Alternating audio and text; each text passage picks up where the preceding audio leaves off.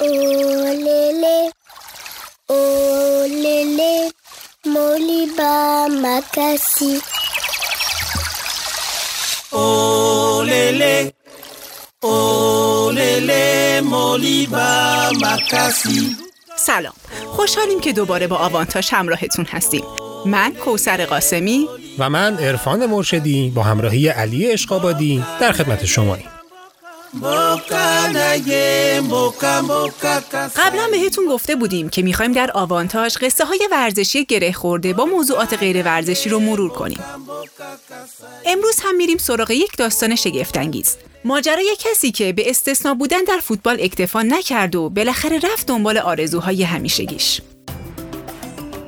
فوتبال بارها مفید بودنش رو در مبارزات سیاسی آفریقا ثابت کرده. از جمله در یکی از کشورهایی که در اثر جنگ ویران شده بود. قاره آفریقا در طول تاریخ دیده که امپراتوری های اروپایی به طور منظم هر ملتی رو تسخیر کردند مگر یک استثنا لیبریا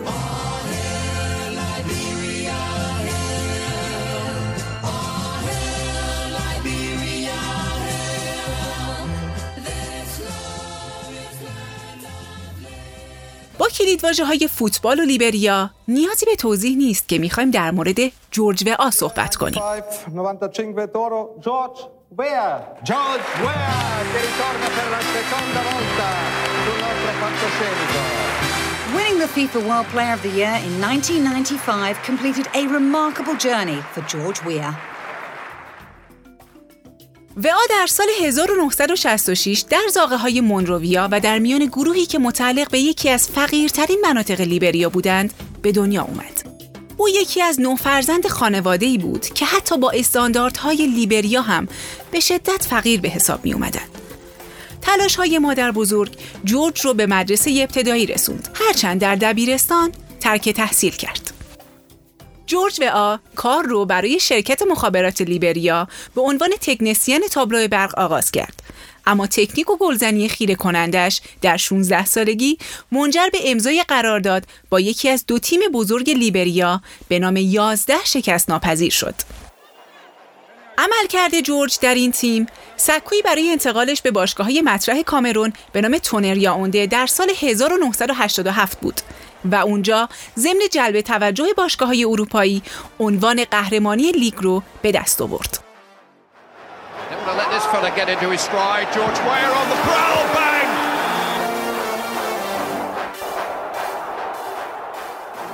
در نهایت و آب آرزوی همیشگی میلیون ها جوان آفریقایی رسید. آرسن ونگر سرمربی وقت موناکو با 20 هزار دلار و رو به سطح اول فوتبال اروپا برد. پاریس سن میلان، چلسی، منچستر سیتی و مارسی دیگر باشگاه های مهمی بودند که وعا لباسشون رو پوشید. اما برای توصیف دوران حرفه‌ای همچین بازیکنی نباید دنبال اسم تیم باشیم. سال 1995 جورج وعا به اولین بازیکن آفریقایی تبدیل شد که جایزه توپ طلا و عنوان بهترین فوتبالیست دنیا رو کسب کرد. بعد از مارسی وعا تصمیم به بازنشستگی گرفت اما حقوق زیاد برای دو فصل بازی در الجزیره امارات وسوسش کرد. اماراتی ها حتی به وعا آزادی اقامت دادند. در نتیجه وعا به زندگی در نیویورک و میامی ادامه داد و با پرواز برای بازی ها می رفت. در امارات وعا مسلمون شد اما بعد از عصبانیت مادر بزرگ عمیقا مسیحیش مجددا به مسیحیت برگشت. اما قبل از اینکه بیشتر در مورد جورج و بگیم لازمه در مورد مسائل دیگه ای بدونیم و کمی تاریخ رو مرور بکنیم.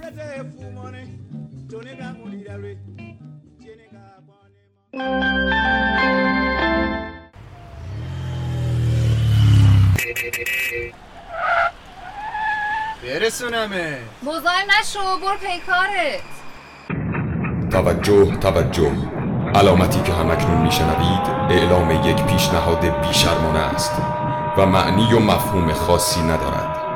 ناموسن محلهای شلوغ را ترک و شرافتا گروه تنز ریز موج را دنبال کنید.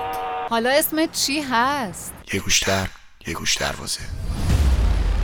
پخش از رادیو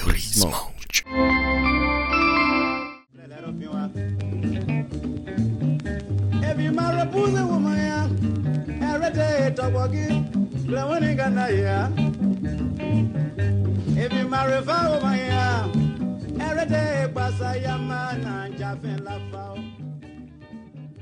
فوتبال در اوایل دهه 1930 از طریق ملوانان غرب آفریقا که با کشتی از ساحل طلایی در امتداد ساحل آتلانتیک در پرتغال و در نهایت به لیورپول سفر کرده بودند به لیبریا آمد. در سال 1964 رئیس جمهور ویلیام توبمن یک تورنمنت فوتبال رو سازماندهی کرد به نام دیدار یا تقابل شهرستان ها با هدف گرد هم آوردن تیم‌هایی از 16 شهرستان تشکیل دهنده لیبریا. چارلز تیلور فرمانده ارتش لیبریا و مشاور ساموئل دو در سال 1983 به اتهام اختلاس 900 هزار دلاری از لیبریا فرار کرد. تیلور به آمریکا رفت و اونجا دستگیر شد اما به شکل نامشخصی از زندان فرار کرد. بعد سرکلش در لیبی پیدا شد جایی که هزینه آموزش شبه نظامیان توسط سرهنگ قذافی تأمین شده بود. بعد به بورکینافاسو رفت یک کودتا طراحی کرد و حمایت قبیله گیوی لیبریا رو هم به کار گرفت. جنگ داخلی زمانی آغاز شد که نیروهای تیلور در اواخر سال 1989 از مرز ساحل آژ عبور کردند.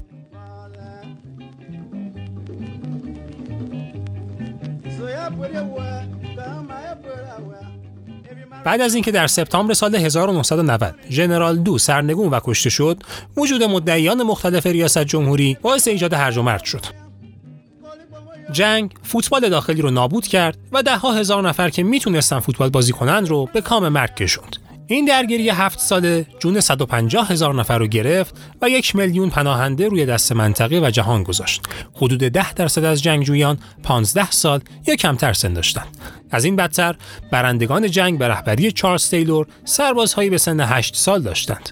کسانی که بعدها در انتخابات دموکراتیک 1997 برای تیلور مبارزه کردند. تیلور که این درگیری رو آغاز کرده بود از نظر مردم مناسب ترین فرد برای تموم کردنش هم بود او با 74 درصد حمایت رای دهندگان پیروز شد سرانجام نیروهایی به نام اتحاد لیبریایی برای احیای دموکراسی از شمال کشور حمله کردند و نیروهای تیلور رو در سال 2003 شکست دادند. با این اتفاق درگیری ها از سر گرفته شد. تیلور در آگوست 2003 تحت فشار آمریکا و رؤسای جمهور آفریقا از ریاست جمهوری لیبریا کنارگیری کرد. در دوران جنگ داخلی تیم ملی همچنان در مسابقات انتخابی جام جهانی و بازی های جام ملت‌های آفریقا بازی می‌کرد. در زمان بازی ها جناهای درگیر در جنگ عملا آتش بس رو اجرا می کردند. این مسئله تصوری رو به وجود آورد که فوتبال می‌تونه هم در توقف جنگ و هم در تسهیل آشتی و ملت سازی مفید باشه. تو این مدت و آن نقش ویژه‌ای در بازگشت بازیکنان خارج نشین به لیبریا برای بازی در تیم ملی ایفا کرد. اون هم با تضمین پرداخت 5000 دلار برای سفر و حضور اونها در مسابقات. این کار اعتبار جدیدی بهش داد. هم به عنوان یک انسان نودوست در بعد جهانی و هم یک سیاستمدار محلی. مردم لیبریا به درستی به پادشاه افتخار می‌کردند. در سال 1995 مجسمه اون رو خارج از ساختمان فدراسیون فوتبال و در شلوغترین خیابون مونروویا ساختند. بعد از این و حمایت مالی بازی های خارج از خانه تیم ملی و شرکت در تورنمنت جام ملت‌های آفریقا در آفریقای جنوبی رو بر عهده گرفت.